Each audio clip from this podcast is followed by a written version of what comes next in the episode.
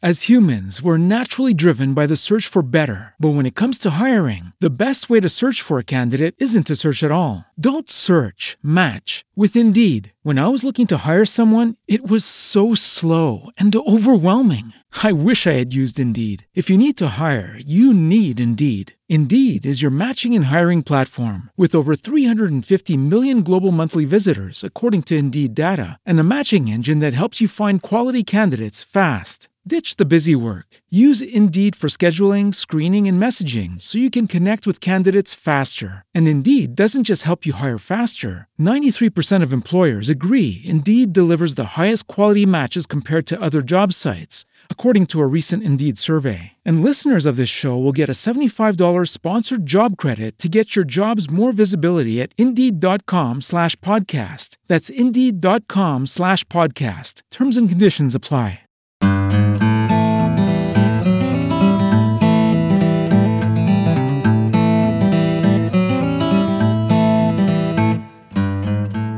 Hey folks, Dr. Tim Jordan back here with a brand new episode of Raising Daughters. I come back here with you every week and talk about some issue that has to do with girls. Uh, I work with girls in grade school, middle school, high school, and women in college. Mostly middle school and high school. That's my bread and butter, probably. I work with them in my counseling office. I work with them in my weekend retreats and also my summer camps, and also our Strong Girls, Strong World school program. And in those in those places, even in our summer camps, which is called Camp Wilokai, I, I listen to girls a lot in our circle time. We sit on the floor and we talk about life. We talk about what they're experiencing, the highs, the lows, the challenges, things they're going through. Um, so I, I've learned a lot about girls and what the, what it is that they're experiencing today. But today I, I'm not. I wasn't triggered to do this particular podcast because of what I heard from girls. It was an article in the newspaper which said that and this is this is in January of 2023. I probably shouldn't date these; they're supposed to be evergreen, but I just I just blew that. The Missouri House of Representatives, and this is a GOP-controlled house. They just adopted a stricter dress code that requires female staffers and female legislators to cover their shoulders. By the way, I, I saw somewhere that someone some writer remarked by the way, Missouri is a state that worships guns but won't let women bear arms. I thought that was very clever. But the fact that they they spent time, there's so many things that are so important. There's so much stuff that we need that they need to be talking about. And yet they're wasting in my mind time requiring uh, women to cover their shoulders. They're creating a dress code for the Missouri House of Representatives, which by the way affects women only. That's going to be a common theme in this podcast today because it begs the question I don't care so much about the Missouri House of Representatives. What I care about is girls and schools. So it begs the question should girls be allowed to wear sexy outfits to school, to dances, going to parties? And by the way, sexy doesn't necessarily mean, you know, sexual. It just may mean uh, a midriff or a crop top or whatever. It's not necessarily what you're, you know, their breasts hanging out or whatever. This is just, are, should girls to be allowed to wear what they want to school? I'm going to talk about why it's a problem and why people do that. It's interesting too. I look back trying to get, get some historical perspective, and it's kind of difficult to pinpoint the very first dress code. Uh, human beings, from what I read, started wearing clothes around 170,000 years ago. And nearly every culture and every country throughout history has either formally or informally had some sort of strictures on what to wear and what not to wear. And these things, those cultural codes were about, they reflected social beliefs, cultural values, most often dictated by the social class that was dominating the culture. Many dress codes have been enacted to overtly police morality. A lot of countries have dress codes. The five countries with the strictest dress codes, by the way, are North Korea, the Sudan, Saudi Arabia, France, and Uganda. In most countries in our history up till now, men have been in charge. And so their influence is stamped all over the dress codes globally. That also includes the heads of most religions are men. Dress codes, by the way, are incredibly subjective, and the person in power, i.e., the administration, they can control what's deemed right or wrong based on their own opinions. So there's oftentimes no hard, definite rule about what is or isn't allowed in the dress code. I also know historically that there's a lot of old beliefs I think um, drives a lot of decisions about dress codes. There's some old beliefs that the female body is inherently tempting and it leads to sin. And so, by God, we need to cover it up. School dress codes tend to target girls way more than boys. And the inherent message that girls and women receive is that they can't be trusted to dress themselves properly. So we have to mandate laws and dress codes to stop them from tempting boys and men. Let me say that again because it just bugs me. We have to mandate laws and dress codes to stop women and girls from tempting boys and men. And by the way, the message to boys with these dress codes, um, unconsciously, if not consciously, is it, they give they're given the idea that they cannot control themselves in the presence of girls and women who look a certain way, which implies that they are no more than animals with no self control, with no self control and therefore it's the girl's responsibility to protect boys from themselves. Girls are given the message that they're dressing in certain ways just to attract boys' attention. You're asking boys to hit on you. You're asking boys to grope you in the hallways of school and to make sexual advances, i.e., you're asking for it, meaning it's not the boy's fault when he gropes or makes sexual advances or does worse. It's your fault because of the way you're dressed. Just like I mentioned a podcast a while back that if, if a girl's at a party and they drink a lot and they get drunk and then they get raped, they didn't get raped because they drank too much. They got raped because a man raped them.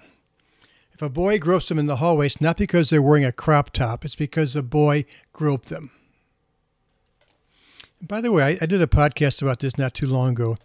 A lot of girls I talked to have been harassed in middle school and high school, in the hallways of school, uh, being grinded on at dances, getting catcalls. And this is no matter how they're dressed at school. It's not about just girls who, who show some skin. This is about a lot of girls, no matter how they're dressed, that they experience that.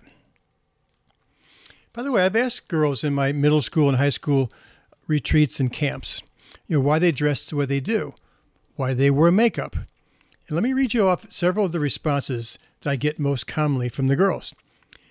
I dress the way I dress because it makes me feel good. It makes me feel empowered and confident. And oftentimes they say, I do it for other girls, not for boys. And a lot of women tell me the same thing. It's not to impress men necessarily, it's just because they, they, like to compare with other women. Some girls will dress a certain way to fit in or, or be cool. A lot of them tell me they like to try out new fashions. And many also tell me they're trying out new identities. They're experimenting. Some girls will say they're tired of being like the boring good girl, so they're trying to uh, express themselves a little bit differently. And, and for many of them, then, it becomes a safe way to express their sensuality without doing anything, without having sex. I.e., it's a safe way for them to play with it. Girls, women today have to live up to standards of beauty and sexuality. They've got to be hot. They're supposed to be hot to attract boys' attention. Um, they have to look a certain way to get noticed, to, to be attractive, to be wanted, to be desired. A lot of girls say they dress in a certain way because they just want to. It's fun. And they all say, and I agree, that they should be able to wear anything and not be responsible if a boy acts inappropriately. By the way, I want to repeat one more time that self expression piece, that plays a crucial role in identity development for girls. And it's one, it's one major form of this expression, and that's through their clothing. Fashion and clothing are used to create and reveal certain cultural, personal identity parts. So part of their identity is embodied in their clothing and their fashion. And it's a way for them to say, I'm trying this out. This is part of who I am. And then that, that causes problems when school administrations get involved. I heard about a school, I read about a school called Bartram Trail High School in St. Johns, Florida. It's a public school about a 30 minute drive from Jacksonville. And recently, when they released their yearbook, one of the girls, 15 year old Riley O'Keefe, she was re- eager to see her photo because she had bought an outfit, she had dressed herself the way she wanted to to express herself. And 80 pictures, 80 of the photographs of young women were altered because the school thought they were too suggestive. It left those teenage girls feeling embarrassed, ashamed, while their parents demanded answers and change. And those edits were made by a teacher who's a yearbook coordinator. So again, these girls were 80 girls, these young women were being criticized for the way they were dressed and made to feel ashamed. I saw an, an article about Jennifer Lawrence, the actress, and she talked about how the way she dresses sometimes evokes sexism. She had posed for some photographs in London with, with her director from a movie she had just made. It's called Red Sparrow. Uh, she was there with her co stars, including Jeremy Irons. And this Oscar winning actress wore an eye catching black dress. It had kind of a plunging neckline and hip high slit, while the men wore coats and jackets. And because of the outfit, she was criticized for it. And she said she wore that dress outside for only about five minutes, but she said, I would have stood in the snow for that dress because I love fashion and it was my choice. She said, I finally made a decision to stand up for myself, and then I was punished for it. And I got afraid that I wasn't going to be hired again because of it. She said, I was called difficult and a nightmare because of that. She said, I think a lot of people aren't coming forward and being true to themselves because they're so afraid they're not going to get work again. So it's not just girls in middle school and high school who are suffering from these dress codes and our attitudes. Which leads me to the topic of self objectification. The American Psychological Association's task force on the sexualization of girls stated, stated that sexualization occurs when a person's value comes only from his or her sexual appeal or sexual behavior, to the exclusion of all their other characteristics.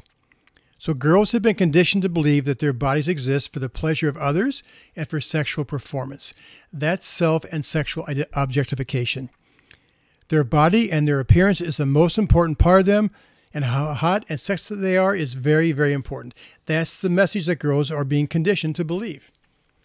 Their body has become a product versus something to enjoy. Their body is something to show off as opposed to how it functions, how, how it works. It's used to impress other people. So the message girls receive is that how her body looks should be of extreme importance to her. It's all about how you look, how you dress. That's what's most important about you. And by the way, in schools, when there are dress codes, 83% of students that are cited for dress code violations in schools are girls. Five times as many girls as boys are cited for violations.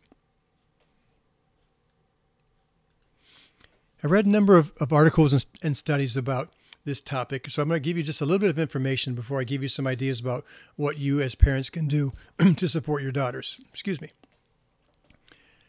Um, study findings have demonstrated that the methods of the, of the uh, school dress code enforcement promotes a sexually objectifying environment where girls feel physically and psychologically unsafe. That's important. Unsafe.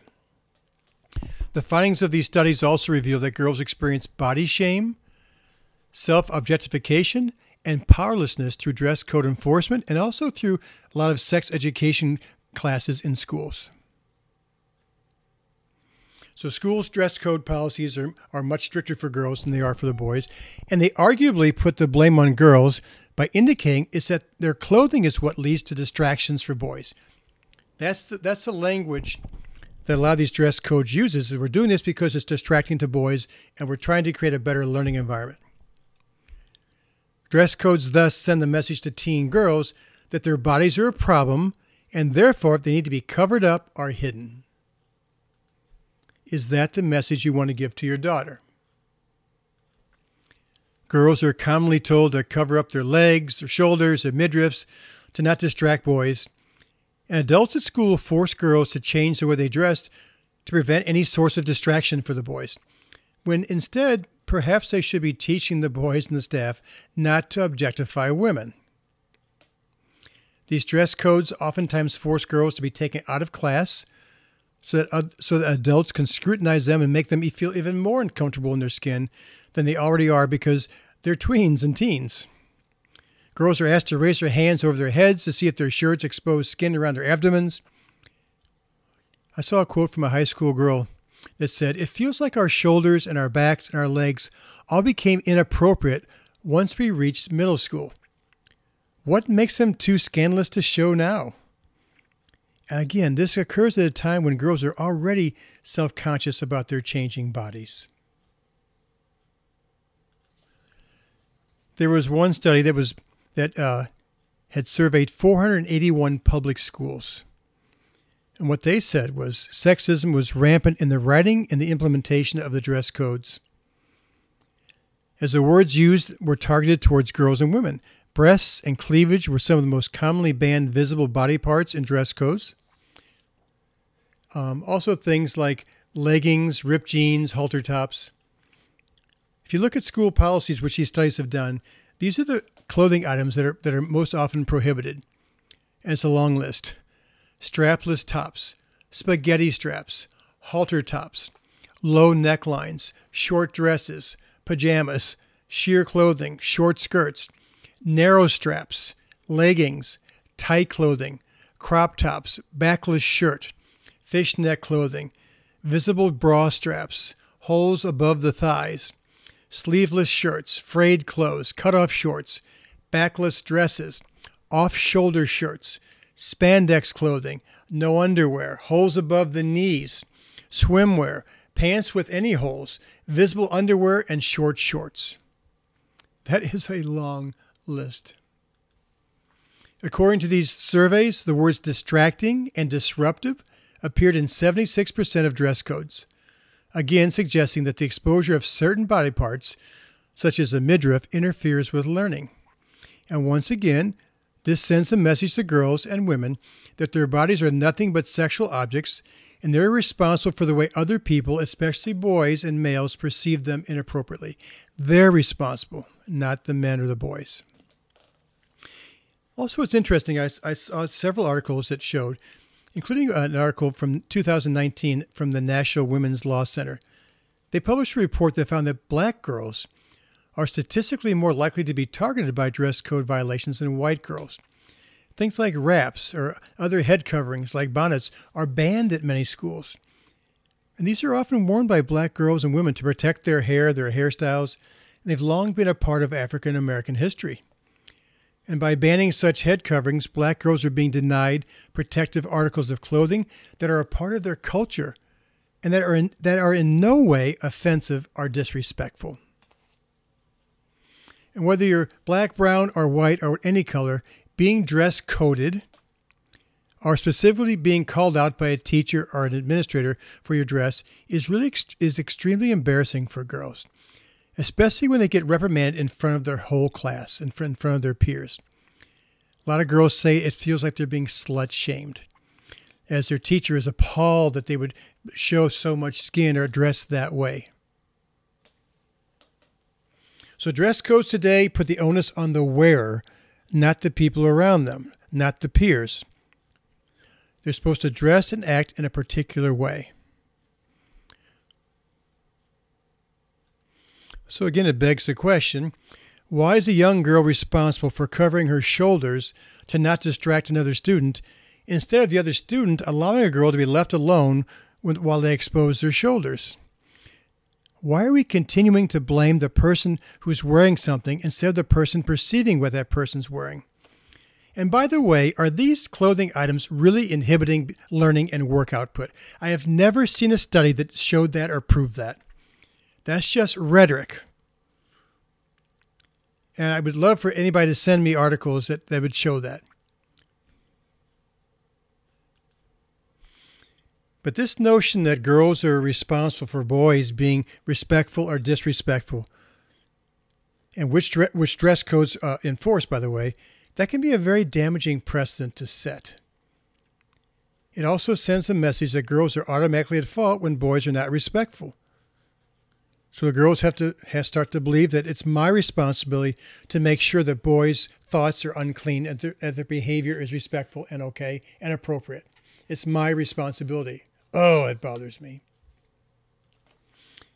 Maybe we should be less focused on the outward attire the girls are wearing. Instead, having discussions and doing some teaching about where these societal expectations and old beliefs come from. I think women and girls already have enough judgments about their bodies, enough shaming to deal with on a regular basis, and calling extra attention to how they look can have an even worse effect. It makes girls highly aware of their body parts that the girl, that the school says they need to hide, like the midriff, etc. Drawing attention to certain parts of the female body and insinuating that they need to be hidden makes girls feel like there's something wrong with the way they look, there's something that needs to be fixed or punished. I read an interesting book that I, I recommend all of you reading about a year ago. It's called Missoula, M I S S O U L A, as in Missoula, Montana written by Jon Krakauer, who's a great author. He went to the, the uh, University of Montana in Missoula, where at the time they had the highest number of rapes on campus of any university in the country. So he followed some cases to court. He he and he also explains what happens with girls and with with uh, uh, aggressive acts towards them and rapes, etc. It's a very good book. It's called Missoula. And one of the things that I've learned from listening to girls and also from that book and articles is that all these judgments about girls and what they wear and the dress codes, it can lead to blaming victims of sexual assault. Because the question that oftentimes gets asked of girls when they've been assaulted or raped, etc., is, well, what were you wearing? As if to say, well, because she was wearing that, she was asking for it and it makes the victimized woman feel like what happened to her was her fault and she deserved it because she was dressed in a certain way. Which is totally, totally disrespectful, wrong, inappropriate.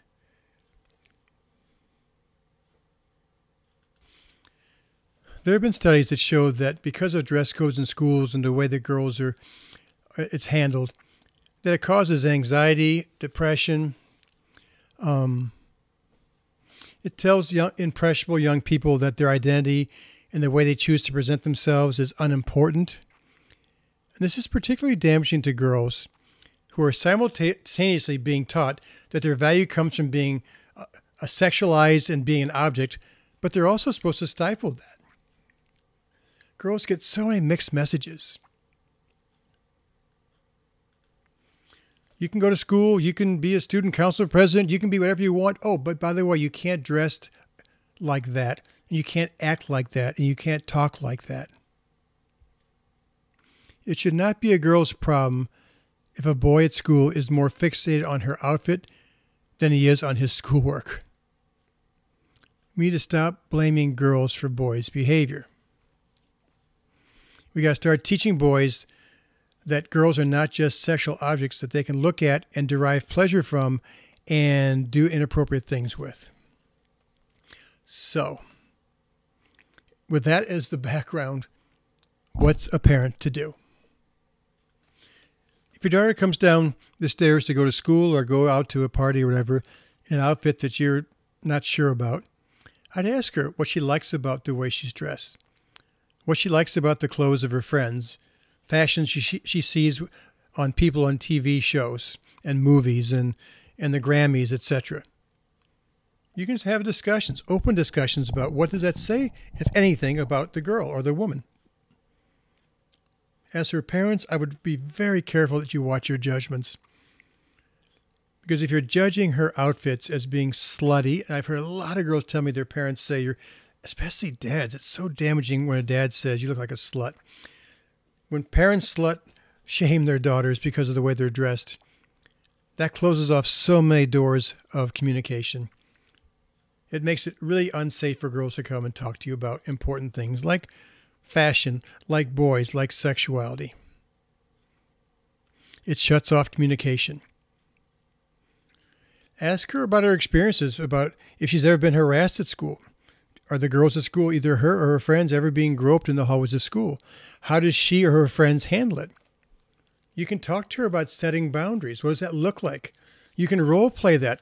A lot of girls are too wimpy and too um, passive when it comes to setting clear boundaries, so they need help with that. I tell girls, and some of you are not going to like this, but I tell girls that they should be able to wear what they want to a party. But if they're wearing an outfit that's that shows a lot of skin, that it's revealing in different ways, it's okay, wear what you want, but be prepared to handle boys' advances. Because even though we'd love to be in a utopian society where boys would not react and boys would not do those things and boys would always be appropriate, that's not the case. Just like it, it's it's also it's also not um, appropriate to tell anybody that there are certain places in any city that you should be able to walk in at, at midnight. Of course, we should be able to walk anywhere at any time, but that's not the case. You can't walk in certain places in certain in most cities after dark because it's not safe because there's a lot of crime in certain areas.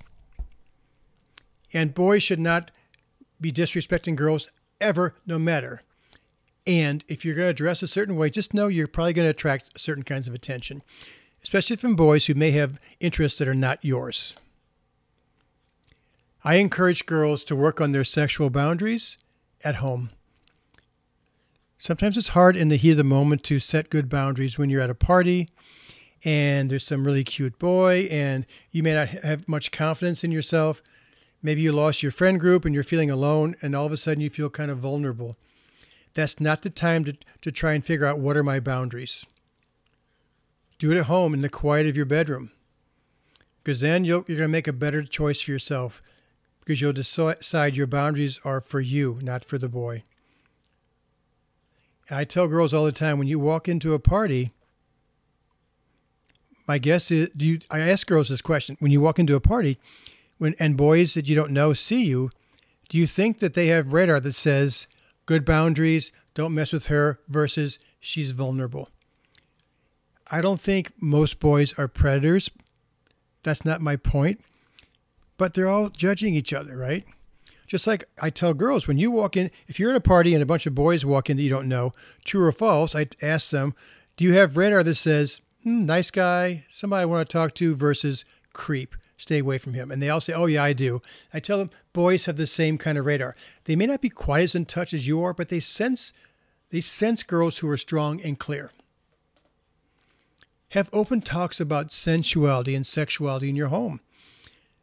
If you don't educate them in your home, they're going to be educated at parties and on the street and in the hallways of school where they may not be getting accurate information. I always encourage girls, especially in grade school, middle school, high school, I encourage them to develop good, close guy friends. Not boyfriends, but guy friends. Learn how to be around guys. If you're around guys, you can learn to, to not take their stuff, to give it right back. It's easier to be able to set boundaries because you've kind of toughened yourself up a little bit. Also, if they want to be confident, if they want to be able to exude confidence, when they're out and about in the hallways of school, at parties, etc. They need to make sure that they are doing things that fill them up, that give them confidence. Having autonomy in, in, in choosing the things that they put their time and energy into. Being really engaged in your passions, be it music, or writing, or art, or sports, or whatever. When girls do that, they become more fulfilled and they become more confident, and their deservability goes up it goes up because they feel more full. If you want to have some some agreements about what she wears, then I would have open discussions with her. I would listen to her point of view. Don't just come down with rules and say, "Here's our family dress code." I would have those back and forth conversations about why she dresses the way she does. Is she aware of what it might attract?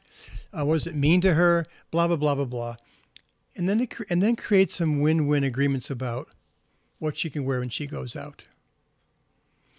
I would be, spend more energy around her doing things to help her and support her self-confidence than I would about her outfits. I also want parents to rally other parents who believe what they believe about having um, the opportunity or the the drive to develop healthier dress codes. I would I would rally parents together and go up and talk to schools because a lot of schools are doing these dress codes and the parents don't have any input in them. So you need to have input. You need to go up there and you need to speak sometimes for your daughters. And schools, by the way, should also be including girls in, in those conversations, obviously, but they don't oftentimes. Dress codes in schools should never target specific identities, meaning if there's a dress code in place, it should be applied equally to everybody at school. Instead of having two separate dress codes for boys and girls, maybe there should be one universal dress code that lets the kids express themselves and feel confident in what they're wearing. And you have to make sure you're also aware of all the different aspects of dress codes. It's not just about uh, midriffs, it's also about hairstyles, hairstyles, cultural and religious dress, gender neutrality. Make sure your dress code is written in terms that don't target a specific gender. And maybe most importantly, from my point of view, because of what I do in my life, I spend so much time in groups of girls, circles of girls, talking, sharing.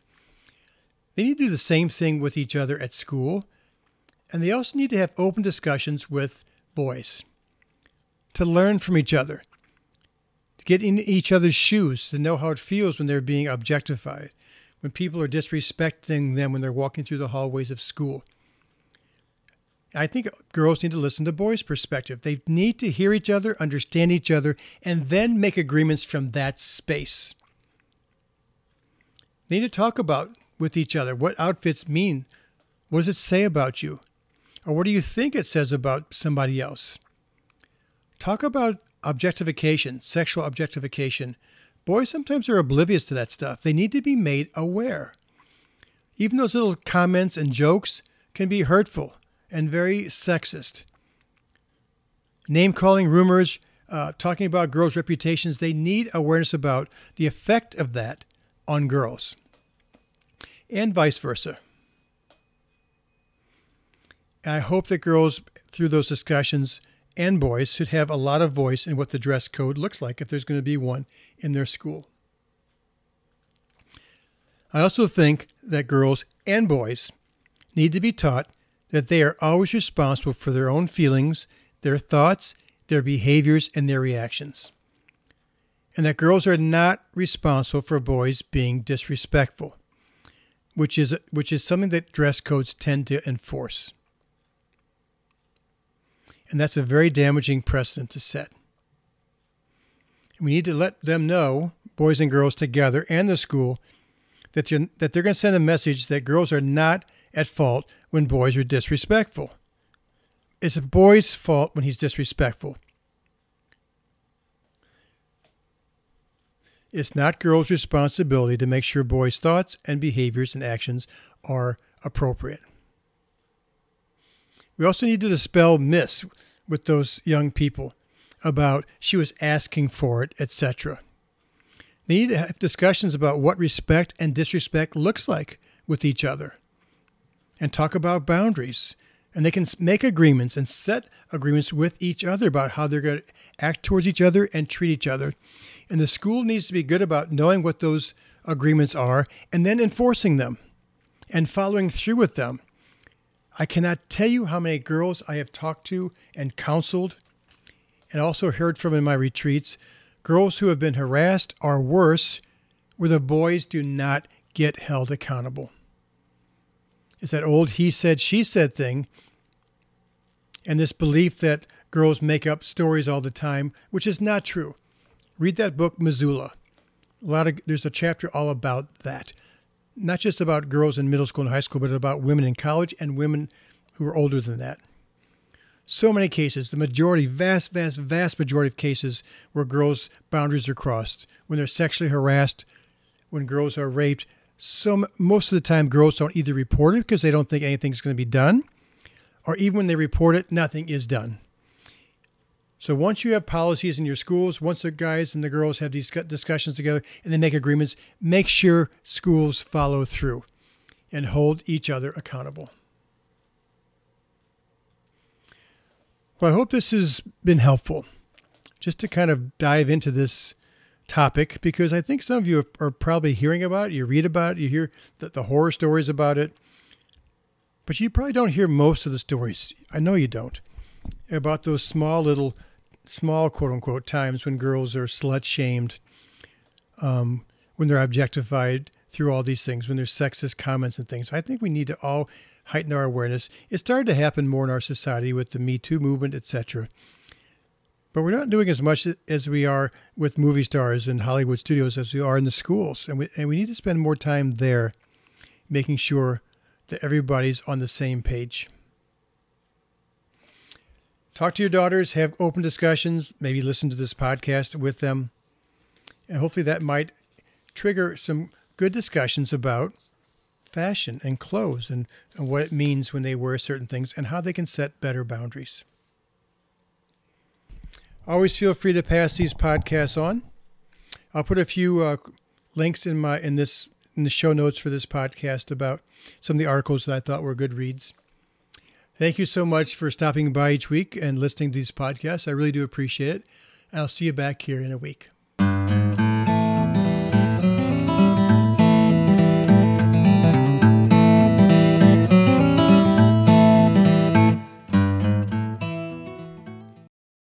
As humans, we're naturally driven by the search for better. But when it comes to hiring, the best way to search for a candidate isn't to search at all. Don't search, match with Indeed. When I was looking to hire someone, it was so slow and overwhelming. I wish I had used Indeed. If you need to hire, you need Indeed. Indeed is your matching and hiring platform with over 350 million global monthly visitors, according to Indeed data, and a matching engine that helps you find quality candidates fast. Ditch the busy work. Use Indeed for scheduling, screening, and messaging so you can connect with candidates faster. And Indeed doesn't just help you hire faster. 93% of employers agree Indeed delivers the highest quality matches compared to other job sites, according to a recent Indeed survey. And listeners of this show will get a $75 sponsored job credit to get your jobs more visibility at Indeed.com slash podcast. That's Indeed.com slash podcast. Terms and conditions apply.